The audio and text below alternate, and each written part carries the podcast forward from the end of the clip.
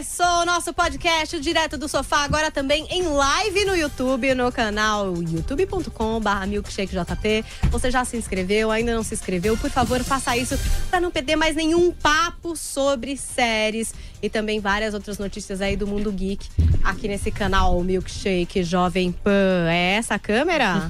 Trocou as câmeras! que pegadinha com a apresentadora, gente. Sabe que hoje a gente vai ter um papo muito legal. Primeiro vamos dar o nosso hello pro pessoal do podcast. Amanda Garcia aqui ao meu lado. Estou aqui? Será que eu sempre sempre a câmera? Oi, pessoal. Tá melhor que eu, Amandinha. Eu tô. Tá maravilhosa também, João Guimarães, o nosso galã. Oi, tudo bem? Hoje eu tô assim na estica, tudo bem? Pronto para uma reunião. E hoje temos um convidado especial, tradicionalmente agora trazendo convidados ao nosso podcast direto do sofá, Michel Arouca, ele que é editor do Série Maníacos, que apresentou as premiações do TNT de cinema e séries. Palmas para este homem.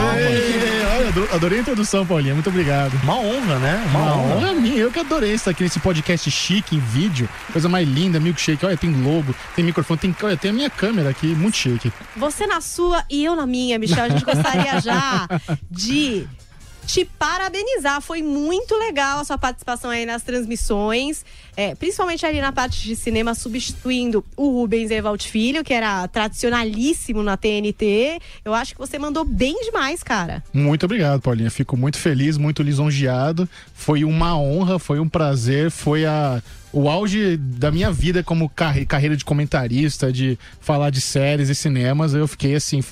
Eu fiquei, nem acreditei. Minha, minha mãe assiste o Oscar. minha mãe não assiste Globo de Ouro, não assiste o SEG, não assiste o Emmy, o, o, o Oscar ela assiste. Então foi muito bom ter recebido na, no WhatsApp da família, todo mundo assistindo. Ó, que sensacional. Queria fazer um registro aqui pessoal, né? Porque foi uma quebra de paradigma mesmo. Porque É. era uma coisa tão estabelecida, seu Rubens. Eu sei que na, na época tiveram algumas críticas, não sei como é que foi isso pra você, mas assim, mandou muito bem, cara. Muito bem mesmo. Eu assisto sempre o Oscar em casa, é um evento. Fiquei bem feliz com sua participação lá. Ah, muito obrigado. Não, as, as críticas é que a.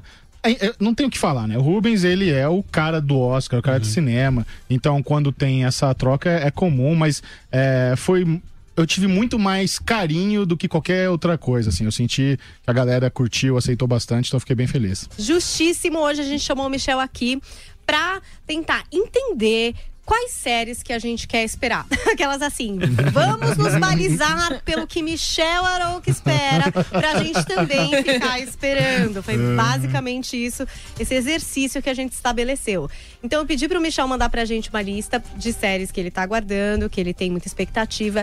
E a primeira dessas séries que ele enviou pra gente foi Watchmen que vai sair pela HBO. Aliás, uma das mais misteriosas produções que tem, porque tem nada basicamente a respeito. Tem segundos É. num vídeo promocional da HBO, não é? É, é verdade, tem um teaser aí, recentemente a HBO soltou um outro, mas tem pouquíssimas cenas. O que a gente sabe é que não vai ser um remake do filme do Zack Snyder, que aliás eu adoro o filme, tem, tem, Nossa, tem sério? poucas pessoas que gostam do Eu filme. gosto Ah, também. valeu, amor. Particularmente eu gosto Ah, Odeio. muito. Eu acho que Eu é acho muito isso, Trilha dividido. sonora excelente É. do Zack Snyder, né? Gente, o Felipe falou pra mim que tem uma versão de seis horas desse filme.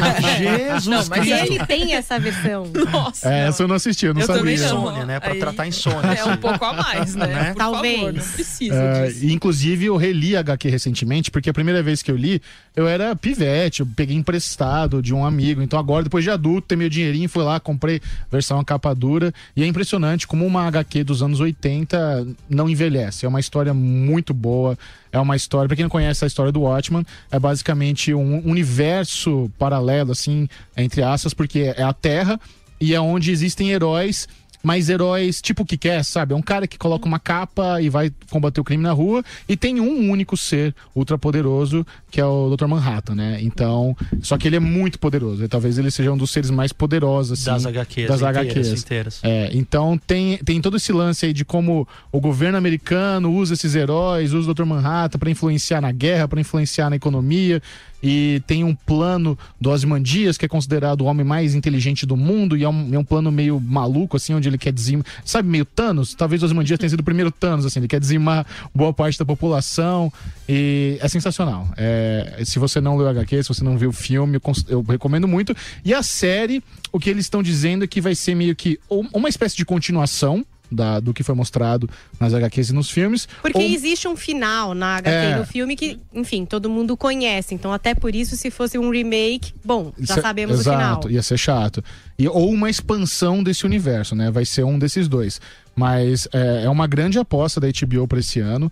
Eles estão, eles querem trazer esse público geek. Eles querem manter, na verdade, público geek, né? Com o fim de Game of Thrones, eles precisam manter essa galera que curte o lance mais de fantasia. Embora pelos trailers me parece que o ótimo vai ter uma pegada mais urbanona, assim, do que de fantasia, senti né? Isso. Mas claro que vai contar com efeitos visuais, que Claro. também é uma, uma outra coisa que as pessoas ficam imaginando, como isso vai ser usado de uma forma mais orgânica, então imaginando um ambiente mais urbano. É, sim. Ou uma coisa mais fantasiosa. Enfim, É. mas tá muito misterioso mesmo. Não tem muita imagem, não tem muito como a Mas- gente imaginar até como é que vai ser. Mas Eu é um gosto elenco- um disso, elenco é legal esse peso, né? Tem Regina King, Jeremy Irons, Don, Don Johnson. Quem lembra do Don Johnson? O astro de Miami Vice. Olha o verdade. antigão aqui. João Antigão sempre um- Sempre. trazendo referência. Sim. referência. Então, assim, o investimento, ah, não deve ser uma brincadeira, não deve ser um passeio. Ah, uma produção da HBO, né? Dificilmente vai ser algo chumbrega. Não Exato. vai. É. Ainda mais com um material como esse de HQs, tudo indica que vai ser muito interessante, né? É, a gente só fica com um pouco de medo nessas produções muito grandiosas quando eles começam a ter esses hiatos longos que nem tá acontecendo com Westworld, né? Uhum. Então eles precisam ten- tentar ter uma produção azeitada pra sair todo ano. Se é que vai ser renovada. Normalmente a HBO já, já encomenda duas temporadas. Aí o que, que eles fazem é o seguinte: passa o primeiro episódio, no- na, semana, no- na semana eles já anunciam a renovação. Mas já tava tudo combinado nos bastidores. Eu imagino que o ótimo seja por aí também. Vamos agora para uma produção da Netflix, uma segunda temporada. é, que muita gente está esperando, inclusive a galera aqui do podcast. Mas que talvez seja recomendável você assistir de novo a primeira temporada. Porque, meu, A gente tá falando de Dark, essa produção alemã da Netflix, que surpreendeu, eu acho. Nem sei se eles esperavam o tamanho resultado, mas foi uma série que teve uma aceitação gigantesca. Aqui no Brasil, muita gente curtiu e assistiu Dark. E terminou a série pensando: será que eu entendi essa série? será que eu sei quem são essas pessoas? Mesmo porque rolava um lance de viagem no tempo e os mesmos personagens, mais jovens, mais velhos. É realmente uma trama intrincada, né, Michel? Sim. Não, eu fiquei obcecado. Pra você ter uma ideia, minha namorada, minha namorada e eu fizemos o board das famílias, assim, com nome, pra ir identificando. Botamos cordinha, sabe esses negócios de serial killer? Né? A gente fez mesmo. É necessário, eu Eu acho. também entender essa acho. Mas é, é muito legal, né? Porque é o que você falou, Paulinha. A Netflix soltou essa série meio de forma despretensiosa. Eu acho que a- as pessoas começaram. Teve umas comparações com o Stranger Things no começo, porque tem criança desaparecendo e tem algum elemento sobrenatural, embora eu não ache nada a ver com Stranger Things. Dark é uma série muito mais adulta, muito mais Muito complicada. mais. É, é o proibidão de Stranger Things que a boa. gente falou aqui. Boa. A versão É, europeia É. indie proibidona. sim. Não, e quando você começa a, a ver não apenas as, as tramas intrincadas de linhas temporais, mas também das quatro principais famílias, né? Que você vê diferentes versões em linhas temporais diferentes de cada personagem. Você tem que ter boa memória pra você lembrar quem é quem. Peraí, aquele, aquele tá nos anos 60, aquele tá nos anos 30, esse aqui tá em 2019. Aí quando chega no final, que é o final, eita, cara, mais essa agora ainda, tem esse baita twist no final. Então é é uma produção que me encantou. Em, do- em, em 2017, tem noção que é de 2017. Vocês acham que vai fazer sucesso a segunda temporada? Porque Ah, assim, eles vão. fazer. o- o- a primeira temporada eu sinto que eles trataram viagem no tempo, trataram toda essa loucura de uma maneira muito. Não, não se entregavam ali à ficção científica.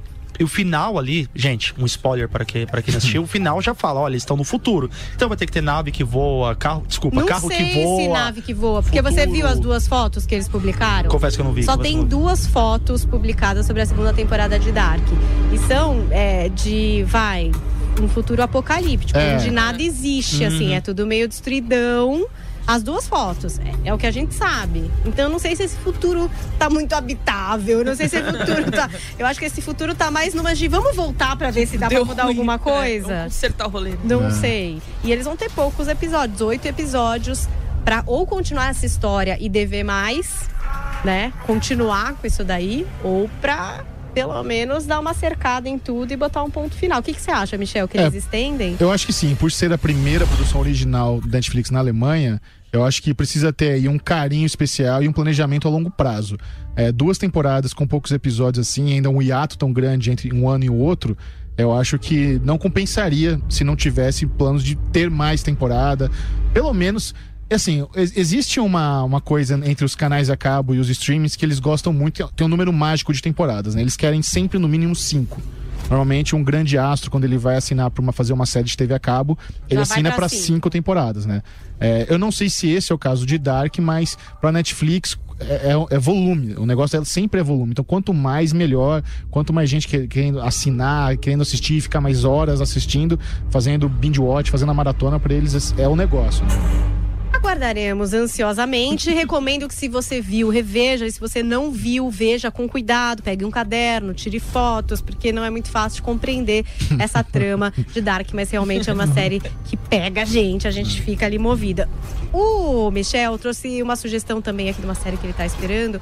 E aí ele vai ter que solar, porque é uma série que está no YouTube. Que eu ouvi bastante falar da série, que é Cobra Kai, e agora a gente vai ter o Cobra Kai 2. Só que assim, tipo, I don't know. X. Eu assisti metade, hein? esta série. Olha, ó, Plot twist. Boa, mano. Olha que coisa séria. a gente já falou de um serviço, HBO, que você tem que assinar. Dos outros serviços, Netflix. Netflix também. E agora o YouTube, YouTube. também com as suas produções originais. É. Conte, quer contar, Amanda? Você Vai, Amanda, começa. Dá aquele assim, o que, sobre o que, que, que é essa história? Sobre o que, que é? Não, Cobra Kai, o pessoal deve lembrar do Karate Kid, né? Ah, sim. Que é nesse universo tem os dois dojos, né, e tudo mais. E a gente acompanha mais ou menos do ponto de vista do vilão, né? Que era, eu não lembro o nome dele. O Johnny. O Johnny. ajudar o Johnny. E assim, anos depois, onde tá toda essa galera? É isso que a gente vê. Sim. Então tem uma trama ali, um subplot que aconteceu com o vilãozinho. E é legal porque tinha uma teoria na internet, né? Que falava assim, não, na real, o vilão era a vítima. E eles meio que fazem. Isso essa, é a teoria do Barney, né? Exatamente, é, a piada de How I Met Your Mother, exatamente. Exato, e, e eles seguem muito nisso e é divertido, vai. É. É divertido. Eu acho que essa é a palavra principal para classificar a Cobra Kai. A continuação de Karate Kid, divertida, galhofa, uhum. é, abraça muita nostalgia. Eles têm essa desconstrução do que a gente conhece dos filmes com o Pet Morita, onde o Daniel San é o grande heróizinho e sofreu bullying. Na verdade, ele acabou com a vida do Johnny. Hoje, depois de adulto, o Daniel San. Muitos traumas. É, não, ele tá bem sucedido com a família, tem as lojas, ele tem as concessionárias carro, de carro. É. E, e, assim, o, o YouTube, ele deu essa investida inicial em séries originais, só que não deu muito certo. Já brecou, né? É, agora eles já puxaram o freio de mão, eles cancelaram vários projetos. Cobra Kai é um dos poucos que ainda eles estão promovendo. Eu até acho difícil ter a terceira temporada de Cobra Kai. Porque realmente eles, eles não conseguiram. É impressionante, né? A maior plataforma de vídeo do planeta Terra e eles não conseguem engatar séries dentro da plataforma deles. Mas é, Cobra Kai é isso: é, é tosqueira, é nostalgia, é diversão. É, e, é, e, é aquele negócio para aquecer o coraçãozinho, tanto de quem é fã do Karate Kid, como para quem até não conhece esse universo e quer ver algo mais contemporâneo, uma linguagem mais moderna dessa história. Eu tenho uma opinião polêmica sobre, sobre Cobra, Cobra Kai. Ah. Eu acho que é um clickbait, e como todo clickbait a gente acaba assistindo. Eu, me... eu não assisti nem eu, vou. eu também não assisti, não. Aquelas que são haters de Karate Kid, vão falar isso pro mundo agora. Algum passeio, algum final de semana que eu esteja sem o que ter o que fazer, eu vou acabar assistindo Cobra Kai. Mas qual o problema? Eles jogam, apostam na nostalgia, claro, porque foi um dos principais filmes aí da, da minha geração. Só que assim, o filme ele aconteceu, ele tem começo, meio e fim. Então, a partir do momento que você continua a história do Johnny, o Johnny no final do filme, gente, não é um spoiler de Karate Kid. O Johnny no final do você filme, tá ele se redime. É, hoje, eu, hoje, hoje eu tô meio Paulinha, né? É. Ele se redime, ele aceita que ele perdeu. Tem ali uma redenção, teve uma história. Aí você contar 20 anos depois que ele continua como vilão, é meio que um desrespeito. Ah, mas não é isso. Mas não é isso. Ele é não, continua, ele não continua vilão. Ele não continua. É. Esse que é o legal de Cobra Kai. Ele não continua vilão. Você vê um cara quebrado pela derrota que virou tá. bêbado, abandonou o filho. Ele se deu e, mal demais. E é. ele continua no caminho da redenção. Embora, embora ele abrace o lema do Cobra Kai, que é bata primeiro, bata com força, e, e é isso que ele quer ensinar. Ele um quer continuar. lema. É. Esse é bom. É. Mas é, eu, ó, eu recomendo. Eu acho que é, é uma série que a galera pode assistir, se divertir. Os episódios são curtinhos, vale a pena. Olha, agora retornamos para a HBO, porque tem uma produção inédita aí, já com estreia marcada para 10 de maio às 21 horas no canal HBO e depois on demand no HBO Go, como você bem preferir, que é Chernobyl ou Chernobyl. Vamos falar Chernobyl, Chernobyl né? Tá, Chernobyl. tudo bem, estamos no Brasil, eu gosto disso. Vamos falar Chernobyl. Bom, obviamente, a respeito de Sobre o que, será, não é mesmo? Não, vai, contextualize, Amanda. Faça aí a nossa sinopse dessa série, ainda inédita, mas com trailer. Com então trailer. você já pode sentir uma vibezinha É. dela, já dá pra sentir é, como que vai ser o tom dessa abordagem. Bom, evidentemente, e contaremos a história da explosão da usina nuclear na Ucrânia, lá em Chernobyl, usina de Chernobyl, que aconteceu em abril de 1986. Aí, claro, teve toda aquela devastação, mas essa história traz personagens que tentaram evitar um desastre ainda maior. E que previram que seria de fato Sim. um desastre, né? Que Porque no, aconteceria. Uhum. no transcorrer ali pelo trailer, o que, que a gente observa? Ah, começou aqui. Ah, tudo bem, já Não, deu deixa certo, rolar, não, não. vai acontecer nada, tá tudo bem Dá aqui. nada. E aí a gente sabe bem que não, No final das contas, foi um, um problemão pra né? humanidade. Sim, é. até hoje, né? Tem reflexo de. Tô ouvindo que tá passando o trailer. É, Olha tá que maravilhoso. trailer mais. É lindo, cuidado com a fotografia. É. A gente Sim. já vê que vai ser uma coisa realmente muito cuidadosa, de grandes interpretações ali. Uhum. E de uma história que, apesar da gente saber desse final, realmente deve trazer muitos detalhes misteriosos que a gente quer saber. Vocês não sentem E isso? e uns detalhes escabrosos até que a gente não viu. Por exemplo, a gente sabe que teve um acidente nuclear, é histórico, a gente sabe que ali a, a mata, a fauna teve Tudo um problema. Uhum. Só que no trailer você já mostra as, as pessoas derretendo, as É. pessoas tendo. Caindo umas Mostra animalzinho. Isso, a consequência de uma radiação, né? Sim. Conta, vai, Michel, você também Não, tá louco com esse Eu, trailer? mas eu- o interessante é isso, né? Essa é uma minissérie que ela meio que passou desapercebida durante o processo de produção. Porque eu lembro quando o Westworld tava produzindo ainda, a gente tinha notícia de elenco, tinha notícia de várias coisas de bastidores. E Chernobyl, meio que saiu o trailer e falei, eita, que aí eu assisti que, que essa minissérie da HBO. Eu falei, nossa, isso aqui é lindo demais. O, o trailer foi o que me pegou. Eu fiquei interessado em assistir Chernobyl por causa do trailer, de tão bem produzido que ele é, quando você vê o cuidado com a estética que eles têm, o elenco, a, a história também, que é é uma história também que a gente talvez nem saiba direito o que aconteceu. Então eu tô muito empolgado. Essa pode ser uma daquelas minisséries que a HBO leva pra, pra temporada de premiações. Olha aqui, ó, no release que eles mandaram, fala assim, ó, Harris, que é o Jared Harris, interpreta Valery Legzov, um físico nuclear soviético que foi um dos primeiros a entender a dimensão sem precedentes do desastre. Aí você tem o Stellan Skarsgård, aliás, essa família Skarsgård, em boa, todas né? as séries do mundo, né?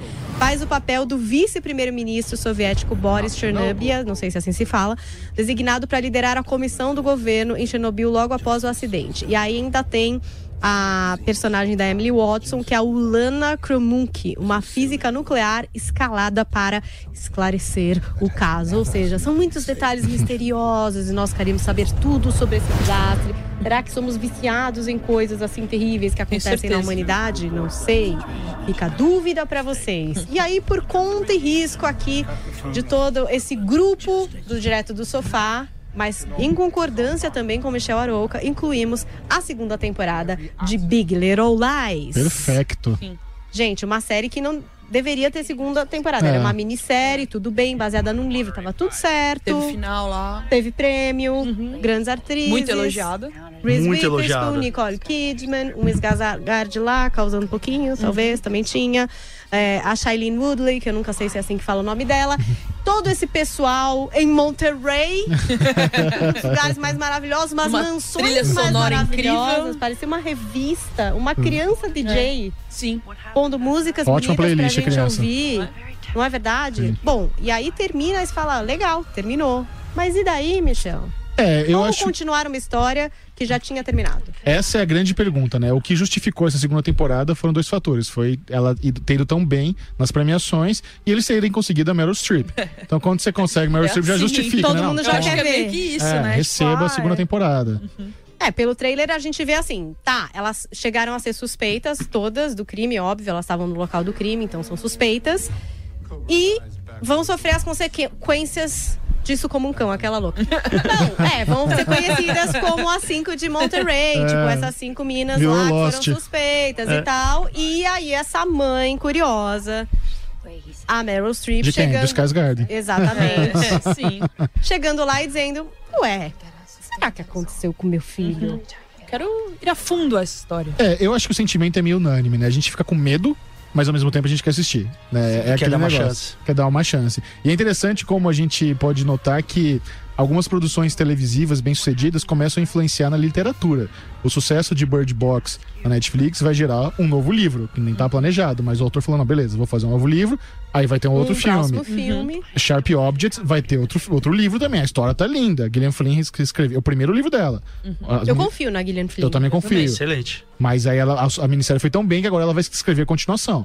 É, quem sabe aí Bil- BLL2 também na literatura? Pode ser. É tipo o caminho inverso, né? Exato, caminho inverso. Será? Espremer a já fruta pensou? até não poder mais, né? Até não sai mais suco. É, então, eu fico um pouco preocupada. No caso de Big Little Lies, eu nem fico muito, sabia? Porque eu tenho certeza que vai ser uma- coisa meio legalzinha. É, eu espero Elas muito. não se arriscariam a, a esse ponto, entendeu? Eu acho que falaram, faz um roteiro aí, vamos ver.